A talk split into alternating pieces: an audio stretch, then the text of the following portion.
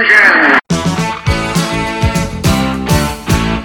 Die Luft vibriert. Die letzten Neuigkeiten vor dem Start zum 24-Stunden-Rennen auf dem Nürburgring. Dieser Podcast wird präsentiert von Shell Helix Ultra. Das Premium-Motorenöl für deinen Motor.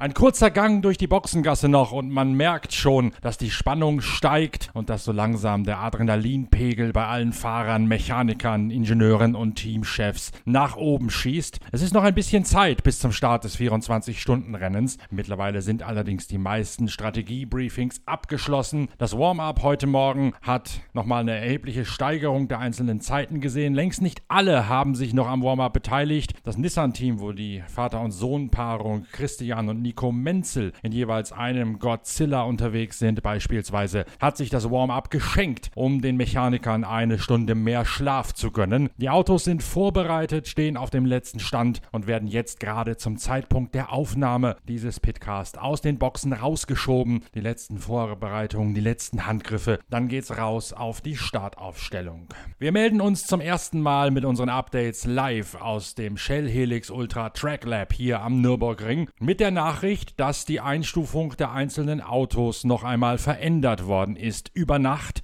über die Balance of Performance.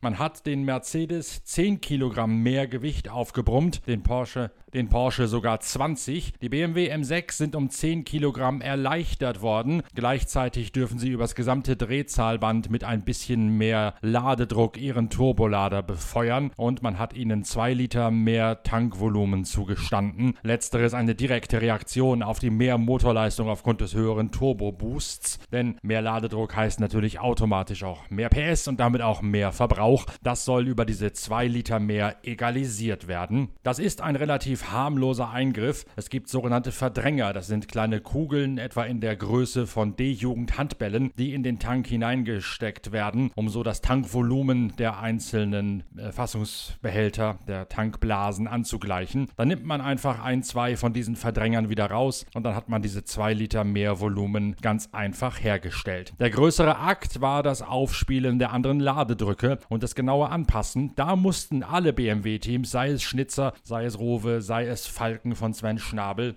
nochmal ordentlich nachjustieren, denn man darf natürlich den Ladedruck nicht beliebig überschießen. Man darf natürlich gewisse Ladedruckspitzen im Motor haben, aber wenn man permanent mit einem zu hohen Ladedruck fährt, dann hat das irgendwann mal sportrechtliche Konsequenzen. Das ist hier nicht ganz so strikt geregelt wie in den europäischen GT3-Serien oder auch bei den 24 Stunden von Le Mans. Mans. Aber trotzdem versuchen natürlich die Teams den Ladedruck bis ans Maximum rauszukitzeln, ohne gleichzeitig den über den erlaubten höchsten Grenzwert zu überschreiten, zu überschießen, wie es im Fachjargon heißt. Und dieses Feintuning hat bei den BMW-Teams eine ganze Menge Zeit im morgendlichen Warm-up in Anspruch genommen. Durch die Anpassungen sind die BMW wieder näher rangerückt an die Mercedes und die Porsche.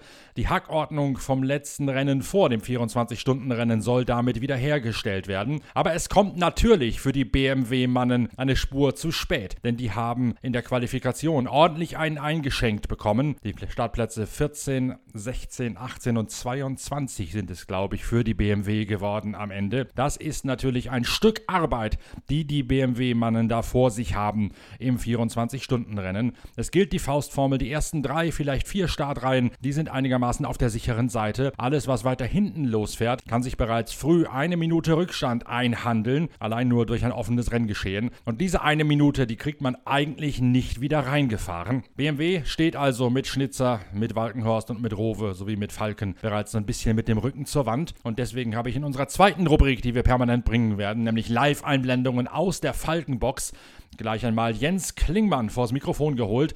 Der fährt nämlich den Falken BMW M6 GT3 aus dem Aufgebot von Sven Schnabel. Im Gespräch geht es natürlich um die neue BOP-Einstufung, aber ein zweites riesiges Thema an diesem Wochenende werden die Reifen sein.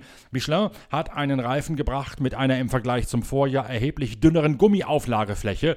Das kann beim Temperaturmanagement Schwierigkeiten nach sich ziehen. Immer wieder haben wir gesehen, dass die BMW auf den langen Geraden, vor allen Dingen auf der Döttinger Höhe, die Reifen zu sehr zum Abkühlen gebracht haben und sie dann nicht wieder ins richtige Temperaturfenster gebracht haben. Wenn sowas mal passiert, dann stellt sich schnell ein Untersteuern ein und dann rubbelt man über das wenige Gummi, was auf dem Reifen oben drauf ist, quasi drüber hinweg und rubbelt noch mehr von der Gummiauflageschicht ab. Und genau das gilt es auf jeden Fall zu vermeiden, denn je weniger Gummi, desto weniger Temperaturspeichermedium hat man auch auf den Reifen. Es sind enorm hohe Außentemperaturen vorhergesagt, von bis zu 30 Grad. Und das ist genau das, wo die Falken mit ihrer etwas anderen Herangehensweise vielleicht einen Vorteil haben können gegenüber den Michelin mit ihrer dünnen Auflagefläche. Deswegen, auch wenn der Falken Porsche nicht ganz vorne dabei ist und der Falken BMW gar den Einzug unter die ersten 30 verpasst hat, sind die beiden Autos durchaus ganz oben auf der Rechnung anzusehen über die Renndistanz hinweg aufgrund der etwas anderen Reifennutzung. Jens Klingmann analysiert für uns, ob der Reifen vielleicht eine Art Geheimwaffe werden könnte bei der zu erwartenden Hitzeschlacht in der grünen Hölle. Ich glaube, es ist immer gut, wenn man was anderes hat als die anderen äh, zur Auswahl. Wir haben eigentlich eine große Auswahl. Wenn es wärmer wird, dann wird es bei uns besser. Und wenn es ganz kalt ist, ist es bei uns auch gut. Alles, was so ein bisschen so um die knapp 20 Grad hat, ist bei uns äh, eher nicht die Stärke, um so zu sagen.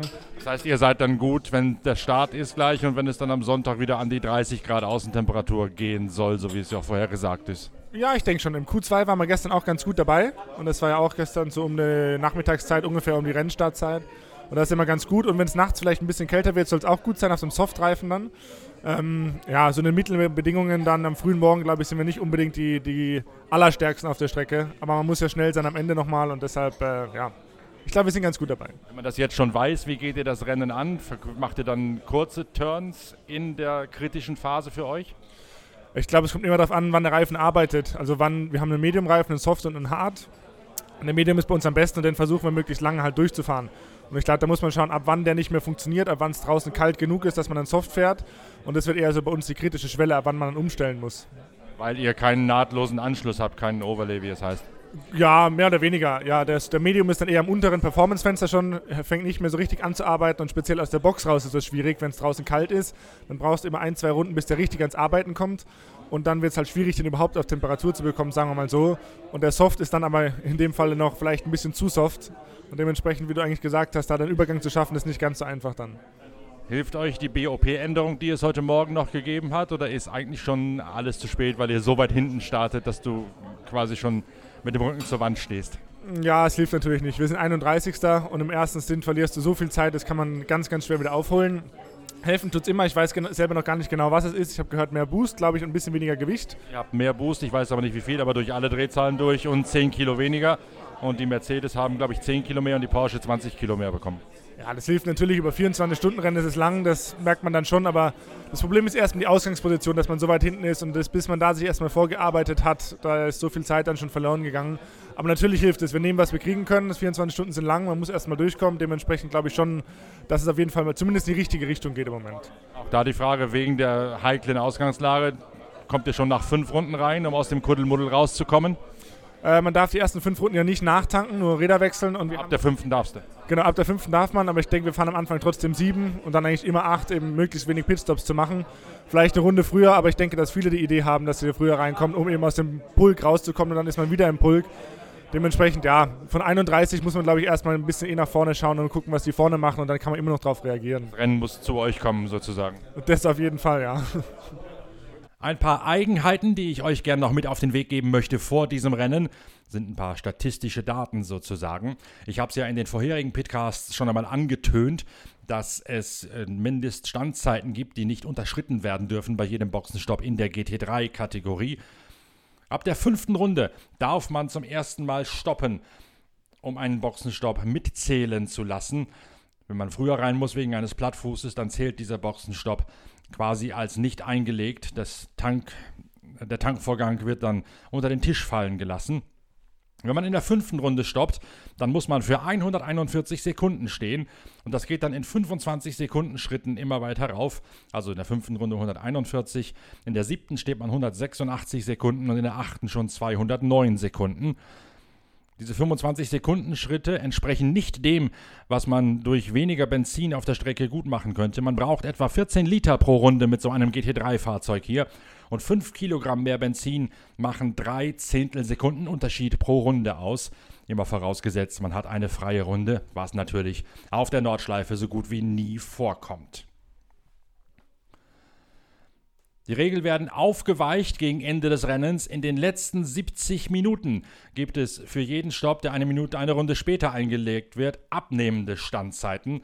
Das heißt, das Team wird sich versuchen, jeden letzten Stopp so spät wie es nur irgendwie geht einzulegen, weil das Abnehmen dieser Standzeiten überproportional hoch ausfällt. Das könnte durchaus der Schlüssel zum Erfolg sein. Wer seinen letzten Stopp vielleicht in die vorletzte, drittletzte Runde hineinlegen kann, der hat auf diese Weise einen strategischen Vorteil sich herausgearbeitet. Insgesamt rechnet man mit etwa 160 Runden, Rennrunden, die zu absolvieren sind und etwa nach acht Runden, wenn nicht gar nach sieben Runden, je nach Strategie, wird jeweils getankt werden. Jeder Fahrer darf maximal vier Stunden am Stück im Auto sitzen und muss dann eine Stunde Pause machen. Und nach 14 Stunden kommt der obligatorische Wechsel der Bremsscheiben, nur an der Vorderachse. Der Wechsel dauert allerdings nur 35 Sekunden. Das heißt also, man kann den locker während der normalen Standzeit erledigen. Man wechselt die Bremsscheiben mittlerweile schneller bei diesen GT3-Wagen, als man den Tank hier aus der Zapfsäule am Nürburgring vollkriegt.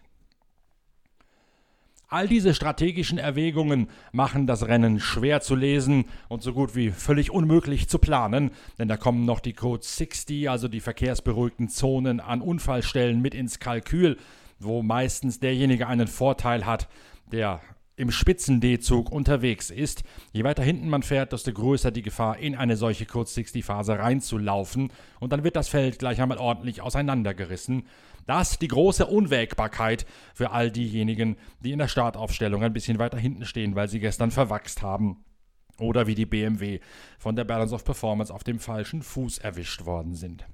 Ich habe mich natürlich auch noch umgehört im Fahrerlager, ob diese neue BOP-Einstufung einigermaßen in Ordnung sei. Und unisono ist eigentlich die Quintessenz zu sagen, ja, damit kann man leben, das ist durchaus vertretbar. Da hat man das Ganze jetzt wieder eingefangen, nachdem man sich offensichtlich ein bisschen verkalkuliert hatte seitens des Technikausschusses im Vorfeld dieses Rennens. Auch da ist natürlich wieder eine Geschichte hinter der Geschichte. Es gibt ja diese unendlich vielen Schleifen und Induktionsschleifen, wo die Zwischenzeiten und Sektorzeiten rund um die Nordschleife und auf dem Grand Prix-Kurs gemessen werden, sodass es ein einen riesigen Datenstamm gibt, den es auszulesen gilt. Eigentlich kann man jedes Auto ganz genau einstufen und weiß, wo es wie schnell fährt und was es an Potenzial hat. Und es gab in der Tat nach dem letzten Lauf vorm 24-Stunden-Rennen eine Hochrechnung von einem der Experten aus der BOP-Kommission, ein Kanadier, der gesagt hat, Achtung, die Mercedes halten sich noch ein bisschen zurück. Die können bis zu sieben Sekunden pro Runde schneller fahren. Das haben allerdings die Deutschen innerhalb dieses Technikausschusses nicht so recht für bare Münze genommen. Die haben gesagt, so weit können wir gar nicht daneben liegen mit unserer Einstufung und haben deswegen die Empfehlung, vorm Qualifying noch ein bisschen an der BOP zu schrauben, in den Wind geschossen. Mit dem Resultat, dass jetzt die beiden Mercedes ihr volles Potenzial ausgefahren haben und ganz vorne in der Startaufstellung stehen. Und auch Porsche war auf der Liste des kanadischen Datenfuchses durchaus mit Potenzial im Vergleich zu dem, was sie gezeigt haben in den Quali-Rennen. Und deswegen hat auch da die Empfehlung nicht gefruchtet, das Auto ein bisschen einzubremsen. Denn auch dort hat die deutsche Fraktion gesagt, nee, kann nicht sein. Das ist eigentlich alles schon soweit passend. Prompt haben sie die Einstufung ein bisschen zu optimistisch gemacht für die Mercedes und die Porsche mit dem Resultat, dass man das jetzt wieder zurückdrehen musste fürs 24-Stunden-Rennen. Das klingt alles relativ verworren, ist es auch. Und es ist auch für die Teams nicht einfach, denn der Eingriff mit Boost, mit Kilogramm Zuladung oder Rausladung hat natürlich direkten Einfluss auf die Abstimmung der Autos. Die Radlasten müssen neu angepasst werden. Der sogenannte Balance Shift, wie sich also das, die Straßenlage des Autos verhält, wenn der Tank leerer und der Wagen leichter wird. All das verändert sich durch die Zuladung. Das zieht einen Rattenschwanz von Konsequenzen nach sich, sodass es relativ wenig Möglichkeiten gibt, hier jetzt schon im Vorfeld belastbare Hochrechnungen anzustellen. Und soll es recht sein, so haben wir eine ordentliche Portion Spannung vor dem Start des 24-Stunden-Rennens. Die Teams haben sich die Köpfe heiß diskutiert und gerechnet und jeder hat seinen eigenen Weg gefunden. Was davon fruchtet, das sehen wir dann bei der nächsten Einblendung live aus dem Shell Helix Ultra Track Lab. Wir sind schon bald kurz nach dem Start wieder für euch da mit dem ersten Update hier vom Ring. Bis dahin abonniert und teilt weiter fleißig unsere Pitcasts, auf dass wir eine möglichst große Verbreitung erreichen und unsere Updates von vielen Leuten gehört werden. Es gibt Talks, es gibt Updates bis in die Nacht hinein und am Sonntagmorgen wieder. Und ich freue mich schon auf den Start, den ich dann gleich erst live kommentieren werde für euch. Also bis später, euer Norbert Ockenger.